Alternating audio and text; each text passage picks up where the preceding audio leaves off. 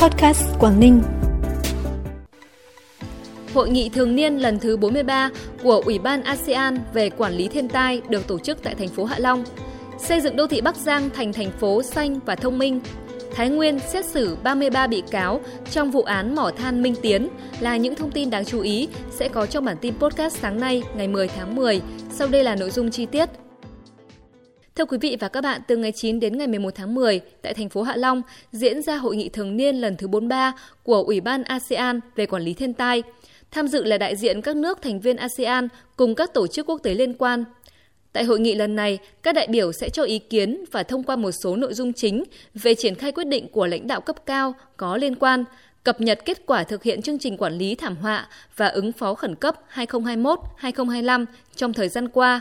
trao đổi để trình Hội nghị Bộ trưởng thông qua tuyên bố Hạ Long về tăng cường hành động sớm trong quản lý thiên tai khu vực ASEAN và thảo luận về quy định tài chính của Quỹ Quản lý Thảm họa và ứng phó khẩn cấp ASEAN, điều khoản về nhiệm vụ và quyền hạn của Tổng thư ký ASEAN với vai trò là điều phối viên hỗ trợ nhân đạo ASEAN, nội dung hợp tác thỏa thuận với các đối tác Trung Quốc, Nhật Bản, Hàn Quốc và cập nhật kết quả thực hiện các hoạt động quản lý thiên tai khu vực ASEAN trong thời gian qua.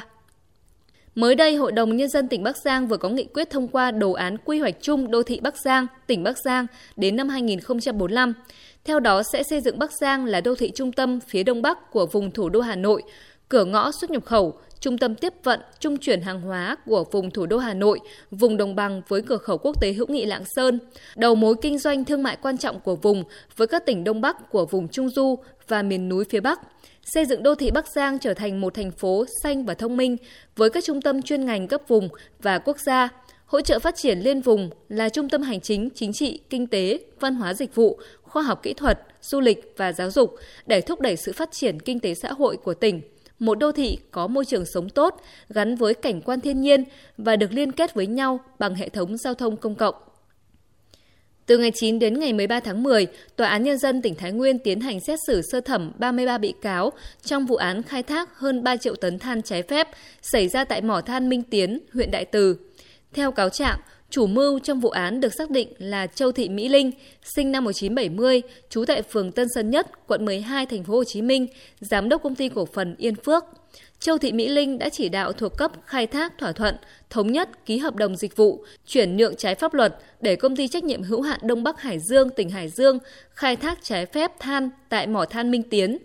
Tổng khối lượng than và khoáng sản đi kèm bị khai thác trái phép là hơn 3 triệu tấn, gấp 23,4 lần tổng sản lượng được cấp phép trong thời hạn 18 năm.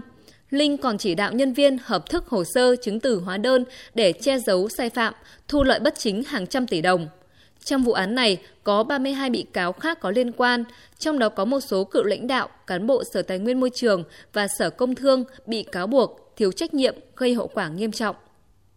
Ủy ban nhân dân tỉnh Bắc Cạn vừa tổ chức hội nghị gặp mặt đối thoại với doanh nghiệp, hợp tác xã và các nhà đầu tư. Tại hội nghị, cộng đồng doanh nghiệp đã gửi tới lãnh đạo tỉnh Bắc Cạn nhiều kiến nghị đề xuất như sớm cho chủ trương đầu tư với dự án nhà máy chiết xuất tinh dầu quế,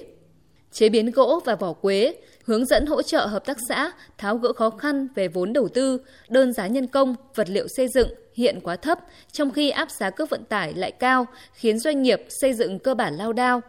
Các ý kiến kiến nghị của doanh nghiệp, hợp tác xã, nhà đầu tư đã được các sở ban ngành và lãnh đạo tỉnh giải đáp. Một số vấn đề được chỉ đạo tháo gỡ, giải quyết ngay. tham dự hội trợ xúc tiến thương mại sản phẩm ô cốp tỉnh Cao Bằng năm 2023 diễn ra từ ngày 7 đến ngày 11 tháng 10. Sở Nông nghiệp và Phát triển Nông thôn tỉnh Lạng Sơn có 4 gian hàng giới thiệu các sản phẩm đặc sản, nông sản đặc trưng ô cốp của tỉnh như na, thạch, vịt quay, trà diếp cá, hồng, cao khô, bún ngô. Nhân dịp này, lãnh đạo Sở Nông nghiệp và Phát triển Nông thôn hai tỉnh Lạng Sơn và Cao Bằng đã ký kết hợp tác kết nối giao thương, hỗ trợ quảng bá, tiêu thụ sản phẩm nông đặc sản chủ lực, sản phẩm ô cốp trên địa bàn hai tỉnh, tạo điều kiện cho các cơ sở kinh doanh, doanh nghiệp, hợp tác xã kết nối và thực hiện phân phối hàng hóa vào các điểm bán tại siêu thị, trung tâm thương mại, cửa hàng bán lẻ, hỗ trợ mời gọi các nhà phân phối, nhà bán buôn lớn tại địa phương tham gia kết nối giao thương. Hội Bảo trợ Người Khuyết tật và Trẻ Em tỉnh Hải Dương vừa phối hợp cùng nhà tài trợ trao học bổng thắp sáng ước mơ trị giá 6 triệu đồng một suất cho hơn 1.000 học sinh khuyết tật, mồ côi, học sinh nghèo vượt khó, học giỏi năm học 2023-2024 tại 12 huyện thị xã, thành phố trong tỉnh. Tổng trị giá học bổng hơn 6 tỷ đồng. Hội Bảo trợ Người Khuyết tật và Trẻ Em tỉnh Hải Dương triển khai chương trình trao học bổng thắp sáng ước mơ cho học sinh khuyết tật, mồ côi, học sinh nghèo vượt khó học giỏi từ năm học 2022-2023 và đã nhận được sự tham gia tích cực của các đơn vị tài trợ. Riêng năm học 2022-2023 đã có 375 em được nhận học bổng. Nằm trong khuôn khổ Ngày hội STEM quốc gia lần thứ 8 năm 2023, chung kết toàn quốc cuộc thi Việt Nam STEM Robotics có sự tham gia của 96 đội với hơn 300 học sinh tiểu học, trung học cơ sở, trung học phổ thông đến từ 16 tỉnh thành phố trên toàn quốc. Đội thi chuyên cao bằng, trường Trung học phổ thông chuyên cao bằng đã có màn thi đấu ấn tượng xuất sắc, giành cúp vô địch bảng trung học phổ thông.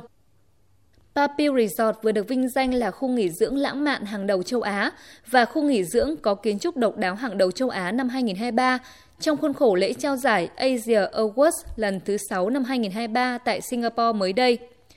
Ẩn mình trên đỉnh núi Bắc Bửu là đỉnh cuối cùng của dãy núi kéo dài từ Vị Xuyên qua thành phố Hà Giang và kết thúc tại xã Yên Định, huyện Bắc Mê. Từ Papiu có thể bao quát cả một vùng rừng núi xanh ngút ngàn. Tháng 10 hàng năm có lẽ là thời điểm ấn tượng nhất ở đây khi hàng ngàn bông phù dung cùng đua nhau bừng nở đầy ấn tượng.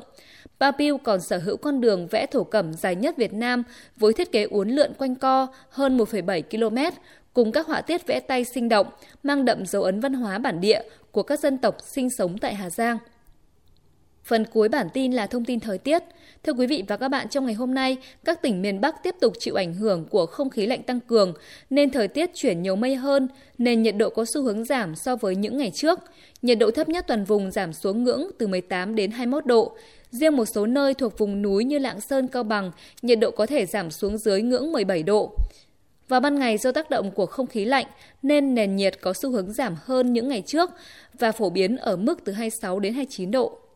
Thông tin thời tiết cũng đã khép lại bản tin podcast sáng nay. Xin chào và hẹn gặp lại quý vị và các bạn trong các bản tin sau.